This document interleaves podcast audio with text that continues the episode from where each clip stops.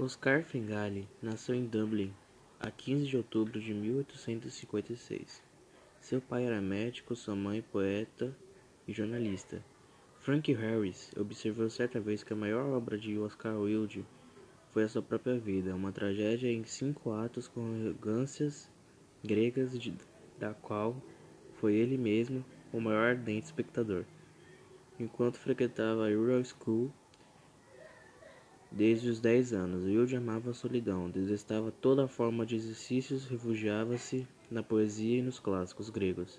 Nem por isso seu estudo sofria. E, embora parecesse pouco aplicado, sempre tirava as maiores distinções. Além de outros prêmios, mereceu a medalha de ouro por seu conhecimento do grego.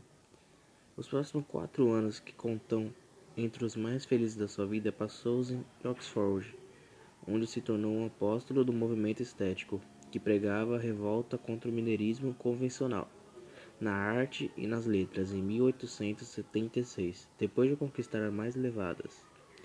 Laureas acadêmicas, visitou a Itália, sendo recebido em audiência pelo Papa. No ano seguinte, foi conhecer a Grécia.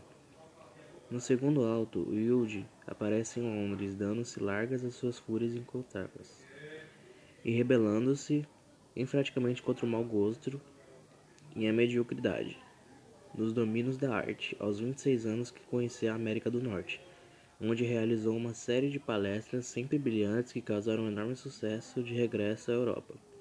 Passou alguns meses em Paris em contato com os maiores vultos daquele tempo, Mallarmé, Villerne, Zola, Paul Bourget, Victor Hugo, Degas e Pizarro.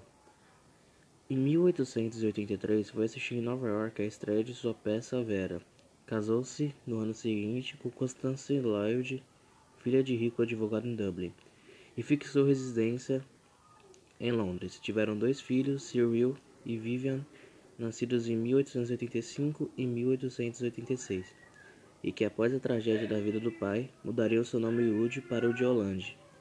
Entre 1887 e 1888, Oscar Wilde publicou O Crime de Lord Arthur Sullivan, O Fantasma de Canterville e O Príncipe Feliz e outras histórias, essa última até hoje.